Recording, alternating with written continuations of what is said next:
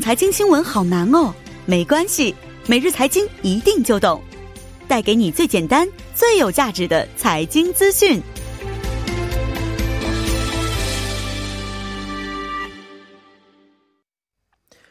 每日财经一听就懂，为您解读经济概念，分享热点经济资讯。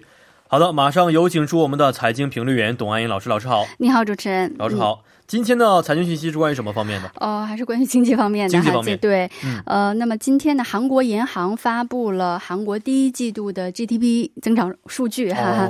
那么这个出来的结果也是不尽人意，环比是负增长百分之一点四，那么也是创下了零八年就是经济危机以后以来的一个新低。是。那么同比还是一个增幅百分之一点三，也是十年零六个月以来的一个最低水平。是。今天我们具体来解析一下。没错。啊，其实啊，这个我们周一的时候也谈了一下中国一季度的 GDP 啊，确实也非常的不理想啊，出现了一个呃这个下降的趋势啊。那现在看来，哪个国家增长的下滑幅度更大一些？嗯，是的。那么我们在周一的时候呢，是在四月十七号哈，中国国家统计局是发布了一季度的 GDP 增长率，那么是中国是同比下降了百分之六点八。哦，呃，那么中国也是出现了。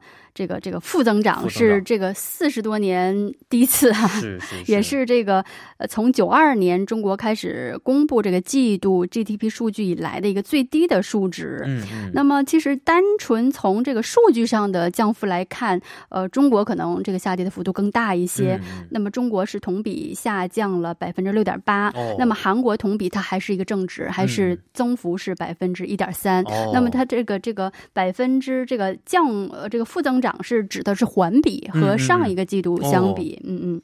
那么当然了，这里边有两国的这个采取的防疫措施、防疫的方式不同哈，有关。比如说这个中国，它基本上是一个封城的状态，然后也是全国全面的这个停产停工在第一季度当中。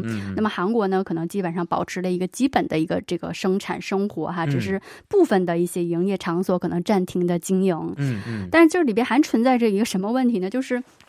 中国其实，在疫情之前，它虽然这个 GDP 增长也是放缓的，但是仍保持在这个百分之六以上的这样一个增长这个率。说二零二零要保六嘛，是吧？所以在全球当中，它还是属于非常高增长的这这一这个这个梯队的国家。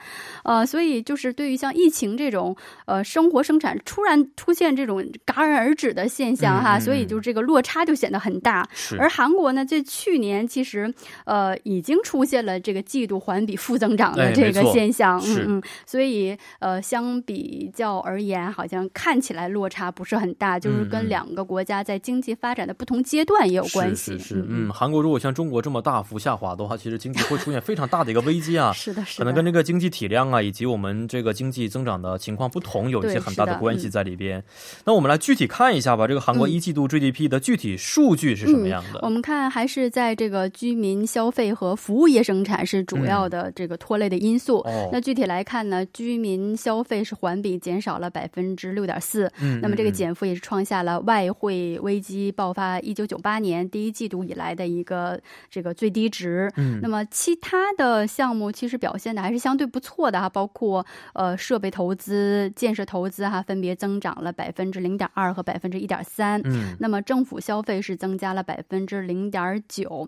呃，那么相比之下。这个呃进出口也是还是不错的哈，分别是减少了百分之呃四点一和这个呃进口是减少百分之四点一，出口是这个减少百分之二哈。嗯，那么在生产方面，我们看到呃从各个行业来看，这个服务业呃是减少的幅度比较大的。嗯嗯，然后其中尤其是运输业。这个减幅是最大，是百分之十二点六。嗯，那么其他的这个批发零售和住宿餐饮业也是相对受到呃打击，比受到冲击比较大的行业是减少了百分之六点五。嗯，呃，文化以及其他服务业减少了百分之六点二。嗯，制造业是减少了百分之一点八，是这样一个情况。啊，是。其实总体来看，我觉得嗯还算可以，还算还算可以。因为韩国的这个进口出口从去年十一月、十二月之后一直就不是特别的景气。对对对。对，然后其实一季度的时候，呃，我们记得在节目当中也好像也分析过，就是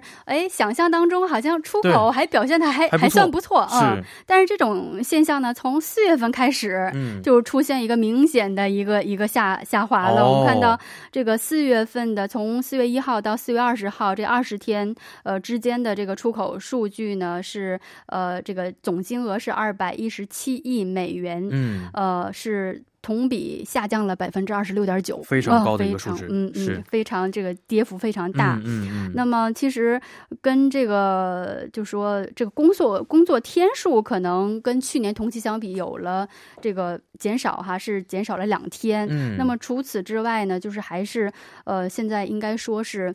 嗯，因为全球这个疫情开始恶化，可能就从三月下旬开始这个阶段，所以在一月一季度的数据还没显露出来，这个出口这个出现，还就是出口还是整体保持一个比较平稳的状态。但是从四第二季度开始，就从四月份开始，就是我们就不能期待这个出口它它是一个很好的，肯定要要去去想象它会是每每况愈下的这样一个情况了。是，没错啊，所以。所以啊，这个对于以后续后续的第二季度啊，或今年整体的一个 GDP 的情况呢，专家们有没有一些预测在里边呢？有的，就是说目前就是说可能是这个呃下降的趋势。就是刚刚开始，这冲击刚刚开始。就像刚才说，其实一季度这个，我们虽然说好像这个环比对环比虽然是负增长，但是呢，它可能拖累的主要还是这个消费领域方面的。但是出口呢，还是还是比较好的。但是从这个三月份，尤其是下旬以来，随着这个疫情向全世界的扩散哈，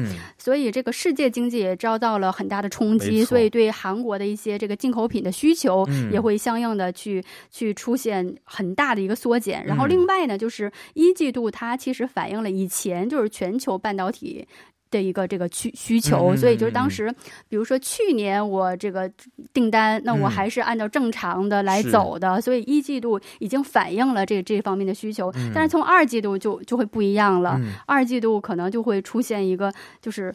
就像我们看到这个前二十天的数据已经出现了百分之三，接近百分之三十的一个下滑。嗯，所以如果要是这样子的话呢，就是说，嗯，二季度。